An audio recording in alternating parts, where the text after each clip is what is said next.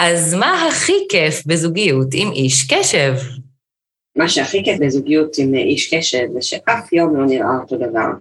כמה שאנחנו מתכננים ויש לנו שגרה והרבה דברים ידועים מראש, כל יום יש בלת"מים וכל יום קורה משהו שלא תכננו, וצריכים עוד uh, להתמודד עם האירועים האלה תוך כדי תנועה, ובדרך כלל דברים מצחיקים.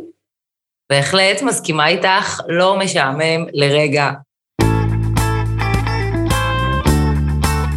מזמינה אתכם למסע לפיצוח הפרעת הקשב שלכם, בכדי שתוכלו סוף סוף להבין ולקבל כלים להגשמת הפוטנציאל הזה שתמיד מדברים עליו.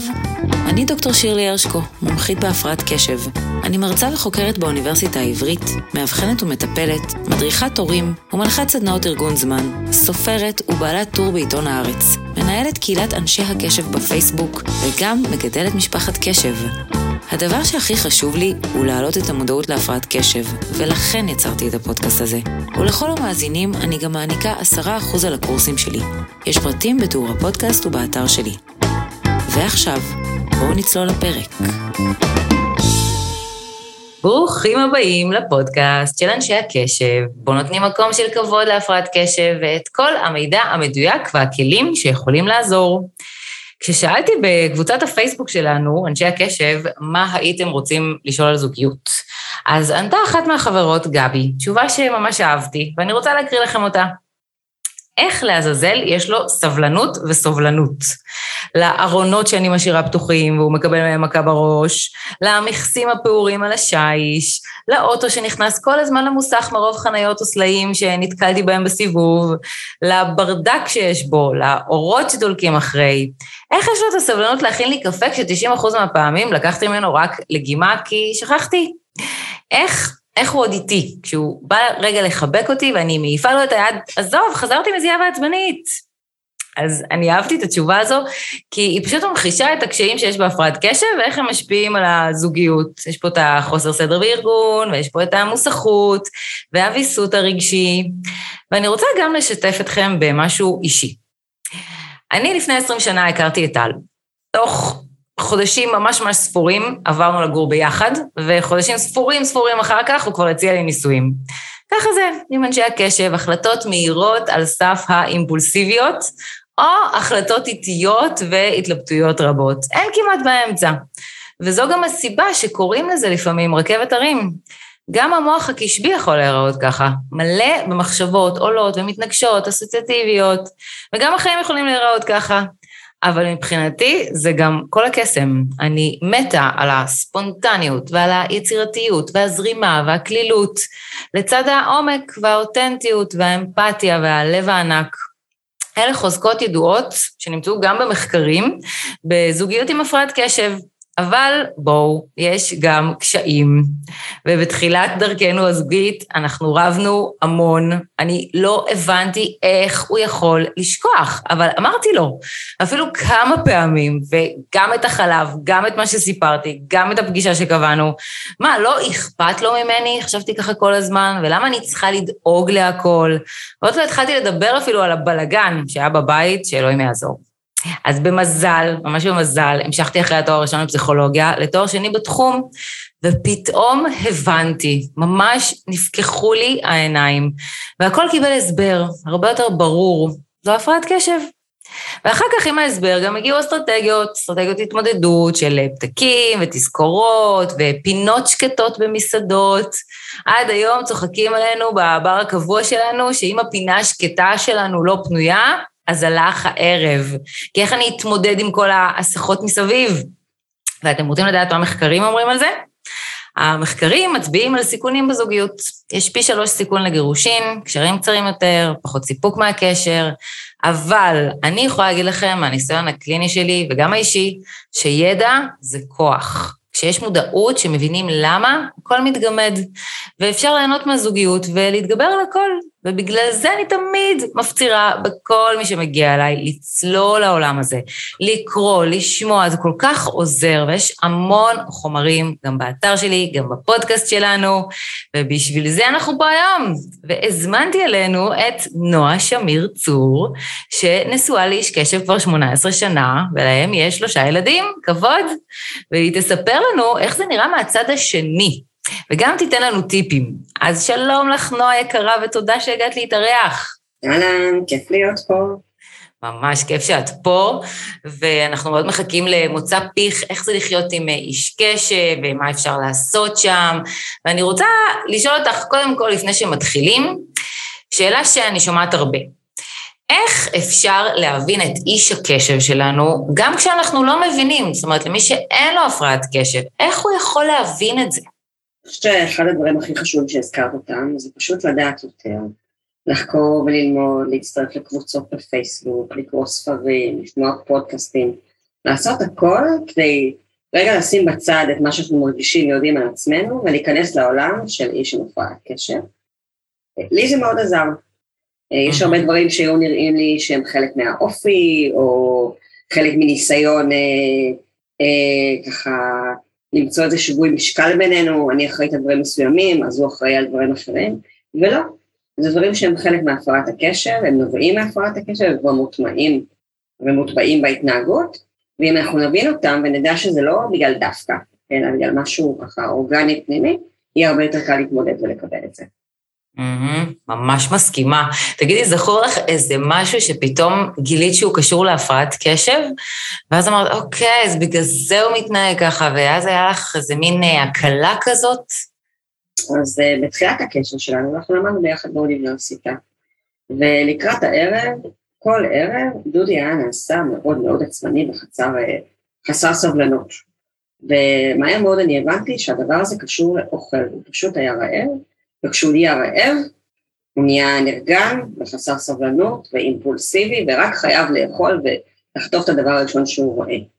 אחרי, ש... אחרי שהבנתי את זה, בעצם כל בוקר הייתי מכינה לו סנדוויצ'ים בצידה לדרך ליום שלם, אה, כדי שהוא יוכל לצלוח את היום יותר טוב, גם מבחינת הלימודים, גם מבחינת התקשורת בינינו, ולהגיע לסוף היום, לא כשהוא מת מרעב והגוף שלו לא מוכן אה, אה, לחכות עוד שנייה עד, ש, עד שהוא אוכל משהו. יואו, איך אני מתחברת לזה, במיוחד שגם הדוקטורט שלי על תזונה, אולי חשוב באמת להסביר פה, כי הרבה פעמים לא עושים את הקשר הזה לתזונה.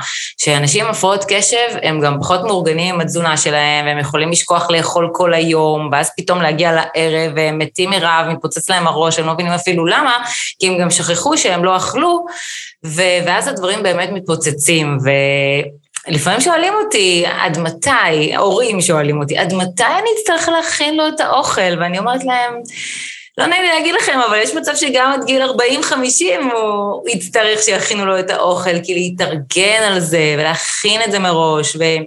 לשמור על, על, על אכילה בריאה ועל ארוחות קבועות, זה מאוד קשה, זה בדיוק הקושי של הסדר והארגון והוויסות והאימפולסיביות שבהפרעת קשב. אז כן, גם, גם שם צריך uh, עזרה, וצריך להבין שזה לא ממקום של uh, uh, עצלנות או חוסר אחריות, אלא באמת מהמקום הזה של הקושי ב, בלהתארגן, ב, בסדר, בתכנון, שהוא גם נכנס לנו לתחום של התזונה, שמאוד מאוד משפיע על הבריאות הכללית ובכלל. אז אחלה. דוגמה יוצאת דופן. ואת יכולה לספר לנו מה את מרגישה או מה את חושבת שהכי קשה בזוגיות עם הפרעת קשב? אז אני חושבת שאחד הדברים שהכי קשים אה, זה שבן הזוג עם הפרעת הקשב צריך לתת לו הרבה יותר מקום ולהיות הרבה יותר סובלני לצרכים שלו, לעומת הצרכים שלי. לי יותר קל לשתוק, יותר קל לי להתאפס על המחשבות שלי, יותר קל לי אה, לא לפלוט שטויות ולהגיד דברים שאני אולי לא מתכוונת אליהם. אה, למרות שלפעמים במהלך אה, שיחה או ריב, הרבה יותר קל לשבור את הכלים ופשוט להגיד מה שאני רוצה, אבל אני יודעת שהשלוש מילים הבאות שאני אגיד יביאו, יביאו אחריהן עוד הרבה מאוד מילים שהן מיותרות, פשוט כי הצד השני לא מסוגל רגע לעצור ולחשוב ולא להגיד מה שהוא לא צריך להגיד. אה, אז הרבה, הרבה מהעבודה בינינו היא בעצם כזאת שהאחריות מוטלת עליי, לווסת את שנינו בעצם. נכון, נכון. אני בכלל מזדהה עם המשפט שיותר אחריות מוטלת עלינו, הבני הזוג ללא הפרעת קשב, כי באמת גם הרבה דברים שקשורים בתכנון, ארגון, לזכור, לסדר, זה לא, לא הצד החזק שלהם. יש להם הרבה צדדים חזקים, אנחנו גם נגיע לזה בהמשך, אל דאגה, אבל uh, טפסים, לקבוע פגישות, לזכור uh, חולצות לבנות לגן, כל מיני דברים uh, כאלה, זה באמת אולי גם חשוב להגיד. להגיד שכדאי לעשות מין חלוקת תפקידים כזו, אפילו לשבת ולדבר עליה, וכל אחד יגיד מה, מה, מה הוא טוב, זאת אומרת, מה, מה התחום שהוא טוב בו. אולי אה, איש הקשב יותר טוב בלתכנן טיולים עכשיו, אה, לעשות אה, דברים כיפים אה, בחופשות, זה עולה לי עכשיו כי אנחנו מדברים בתקופת החופש הגדול, אבל יש אה, אה, הרבה דברים ש, שזה החוזקות שלהם, וממש לעשות אה, חלוקת תפקידים כזאת ברורה, אוקיי, אני אחראית על זה וזה, אתה אחראי על זה וזה, ולהבין שזה באמת... באמת, שוב, לא, לא ממקום של אה, לזרוק עליי את הכל, אלא פשוט התחום הזה של הסדר, ארגון, כל מה שקשור בזה, זה, זה הקושי, זו, זו הנכות, מה שנקרא. ואני מסכימה איתך שלפעמים זה באמת מרגיש כאילו הכל עליי, אבל זה, זה חלק מהקשר וצריך למצוא שם איזון. ועוד טיפ שבאמת עכשיו עולה לי שאפשר לתת בהקשר הזה, זה לקחת עזרה. אני ממש חושבת שהבן זוג ללא הפרעת קשב, בכלל אני חושבת שאנשים צריכים לקחת יותר עזרה בחיים שלהם, אבל מי שמרגיש שהכל יותר עליו, לסדר את הבית זה יותר עליו, לנקות, אז פשוט לקחת עזרה. המשפט הקבוע שלי זה עוזרת בית יותר זולה מגירושין. זה די must, זו התאמה שהיא הכרחית בבית עם קשב, ולהשקיע בזה הרבה לפני uh, דברים אחרים, כי אחרת זה באמת אה, עומס מאוד uh, גדול ומאוד מתיש. יש לך באמת עוד דרכים של איך להתמודד עם הקשיים, מה את מצאת שעוזר לך, נגיד על הדחיינות, על האיחורים, על המשימות שצריך לעשות, על הוויסות הרגשי, כל מיני טיפים או אסטרטגיות ש, שמצאת בתחומים האלו, או בכלל ש, שיעזרו לכם? אז קודם כל אני למדתי שכל הנושא של אה, סדר וארגון של הזמן, או ניגון של הזמן, זה משהו שספציפית אה, אצל בן הזוג שלי, הוא מאוד טוב בלאסוף משימות, הוא מאוד טוב בלהעמיס לעצמו המון משימות יותר ממה שאפשר לעשות, אבל בלארגן אמיתי איך אפשר להוציא לפועל את הדברים האלה, הוא ממש ממש לא טוב. ואז נוצר מצב שדברים לא נעשים בזמן, אנחנו מאחרים בהם. או לחליפין, המעבר בין משימה למשימה הוא כל כך כל כך מהיר שלא מצליח לעשות את הדברים כמו שצריך והכל נעשה באיזה מין בלאגן כזה ולא, דיברת קודם על לפתוח ולסגור דלתות, זה בדיוק זה, רק במשימות. פותחים המון המון דברים, המון המון חנות במחשב, המון המון משימות ולא מסיימים שום דבר. אז אחד הדברים שאני הבנתי מאוד מאוד בתחילת הקשר שלנו, שאנחנו חייבים שיהיה לנו יומן משותף. אנחנו צריכים שיהיה לנו יומן בנוסף ליומן האישי שלנו, שבו אנחנו מתאמים את כל הדברים שבהם אנחנו תלויים אחד בשני, אנחנו אפילו צריכים לדעת מה השני עושה או איפה הוא נמצא בזמן הזה, כדי לדעת שהוא לא פנוי, שהוא בזמן הזה נמצא למשל עם הילדים, כשאני נמצאת בספורט, או מה שלא יהיה. אז uh, הכל צריך נמצא ביומן. מה שלא ביומן בעצם כמעט בעצם לא קיים, אז יש לנו כמובן uh, בדיחה כזאת בינינו, זה ביומן? לא, אז אל, אל תספר לי על זה, אל תגיד לי את זה, זה לא, זה לא קיים. אני למדתי עם הזמן שהדברים שאני שמה לו ביומן, אני צריכה להוסיף להם זמן נסיעה או זמן הגעה, כי אם אני אומרת לו באמת מתי המועד של התור או מה שזה לא יהיה, הוא בחיים לא יגיע, אין שום סיכוי. אז נכון שעם הזמן הוא למד, שאני מוסיפה את העשר דקות או חצי שעה, תלוי על מה אנחנו מדברות, אה, והוא כבר נותן לעצמו את הספיירים האלה וגונב אותם, אבל זה עוזר כדי לארגן את היום ולפחות לא לשים דברים תוך כדי, אחד תוך כדי השני. עוד דבר שאנחנו מקפידים עוד לעשות, כל סוף שבוע אנחנו יושבים על היומן ביחד, מדברים על אה, מי אחראי על המשימות אה, בבית, או איזה דברים חשובים ודחופים יש לעשות, מי נמצא איפה מתי, פשוט כדי שיהיה איזשהו, אה, כמו שאמרנו, חלוקת תפקידים ולא הכל יישאר בעצם בראש שלי ובאחריות שלי. ולשחרר, אנחנו נדבר על זה אחר כך, אבל המון המון לשחרר, המון הבנה, שאם יש דבר שנתתי לו לעשות, הוא יעשה אותו, ואני צריכה להבין שהתוצאה לא תהיה מושלמת או טובה כמו שלי, היא תהיה בדרך שלו. מה שאמרת על הארגון זמן הוא מה זה קריטי, הוא ממש משנה חיים, הנושא הזה של היומן, היומן המשותף, אני הרבה פעמים צריכה להכריח אנשים שבאים אליי לפתוח יומן ולהסביר להם שזה לא יהפוך אותם לרובוטים, וזה לא יהרוס את הספונטניות שלהם, הם עדיין יישארו הם, הם פשוט יקבלו יותר שליטה על החיים, ופחות פדיחות ובלת"מים יקרו להם, מה שגורם להרבה מאוד כאוס וחוסר רוגע, זה, זה מין אשליה כזו של הספונטניות. אה, בסופו של דבר, כשבאמת יש את היומן והדברים כתובים לך, אז, אז אתה מצליח להתאפס. באמת, מה שלא כתוב לא קיים, כמו שאמרת, או ההפך מלשכוח שווה לרשום. ובהחלט אפשר בגוגל היום לפתוח יומן משותף, לעשות לו אפילו צבע משלו, וזה כל כך עוזר, ולשים אותו על המסך של הטלפון, זה גם משהו שאני תמיד ממליצה, כי שם בעצם רואים את זה כל הזמן מול העיניים. עדיין צריך גם לתזכר מדי פעם, במיוחד דברים חשובים, כמו להביא את הילדה מאיזה חוג או משהו כזה, אבל אין ספק שהיומן הוא מקל, הוא מוריד עומס, הוא מוסיף בהירות, וזה אפילו, אני לא אקרא לזה טיפ, זו אסטרטגיה שהיא must לחיים, וחבל על הזמן לנסות להתחמק ממנה, זה פשוט מציל. יש לי שאלה שהיא קצת אה, יוצאת דופן. יש בעצם אה, בני זוג שקשה להם להכיר בזה שיש להם הפרעת קשב, והם לא כל כך רוצים ללכת לאבחון, לטיפול, הם לא מבינים מה זה יעזור להם בגיל 30, 40, 50, הם יודעים שיש להם כבר, או, או זאת אומרת, יש איזו התנגדות כזו של, ה, של הבן אדם ללכת אה, להתאבחן, או, או לטפל, או לעזור לעצמו. ואז הבן זוג שלו נשאר כזה, מה, מה אני אמור לעשות עם זה? איך אני אמור עכשיו להתגבר על הדבר הזה? אני רואה רואה אותו סובל, או אני רואה שקשה לו, לנו. איך, איך אפשר אה, לשכנע, או מה אפשר לעשות במצב הזה לדעתך? אז קודם כל אני אשתף אותך, שכשאני הכרתי את אה, דודי, המושג הפרעת קשב, אולי שמעתי עליו, אבל לא באמת ידעתי שזה דבר, בטח לא ידעתי שיש לו הפרעת קשב. הוא התנהג כמו שהוא התנהג, ואני קיבלתי אותו אה, כמו שהוא, וחלק מהדברים אהבתי יותר וחלק פחות. אנחנו בעצם גילינו שיש לו הפרעת קשב, רק כשהבחנו בין, הש, בין ה, אה, הבן הבכור שלו, שהוא היה בן אה, שמונה. זאת אומרת, יותר מעשר שנים, שלוש עשרה שנים שכבר היינו אה, יחד. אה. אמ, ואז הבנו שהרבה מאוד דברים שקורים בח... בחיים של הבן הבכור שלנו הם משותפים אה, לחיים של דודי ולהתנהלות וההתנהגות של אה, דודי, ורק אז הוא עשה את האבחון. ומהרגע הזה, הרבה מאוד דברים שקרו בחיים שלנו שלא ידענו למה הם קורים, לא ידענו אם זה משהו פנימי או משהו שהוא ככה נרכש ואפשר לשנות אותו, אי אפשר לשנות אותו, לא ידענו שום דבר. ברגע שעברנו את ההבחנה הזאת, נתנו לדבר הזה שם, ידענו להגיד מה, מה, מה מההתנהגויות ביום יום שחוזרות עצמם הם חלק מהדבר הזה ומה לא, וזה מאוד עזר לנו mm. גם ללמוד ולהעמיק. אז אני חושבת שהחיים לפני ואחרי האבחון, אני לא מדברת על טיפול תרופתי או פסיכולוגי או מה שזה לא יהיה, רק עצם הידיעה שיש לך משהו עוזרת לך, כי יש לזה שם ויש עוד אנשים שמתמודדים עם זה ואפשר ללמוד מההתמודדות שלהם וככה לשפר את איכות החיים האישית של כל אחד ברגע שהוא יודע מה יש לו. ממש, ממש, אני כל כך מסכימה שהאבחון עצמו הוא חצי מהדרך ואין לו תחליף.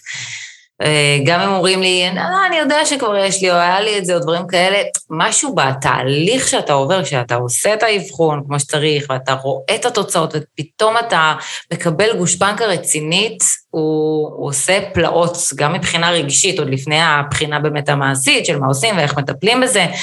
אה, ובאמת לפעמים אליי מגיעים ממש זוגות, אפילו אתמול היה לי זוג כזה, שמה שהבן זוג גורר, את, ה, את האיש או, ה, או האישה, וגם אני רואה ככה, ב, יש שאלה כזו של למה הגעת לאבחון, אה, אשתי הכריחה אותי, אשתי גררה אותי, כל מיני דברים כאלה, באמת שאין לי בעיה עם זה, כי, כי גם, גם אם הם מגיעים שמכריחים אותם, מכל מיני סיבות כאלה ואחרות, אה, בסוף התהליך הזה נכנס ונטמע, ואני רואה אצלם את השינוי, אז זה בהחלט שווה את זה.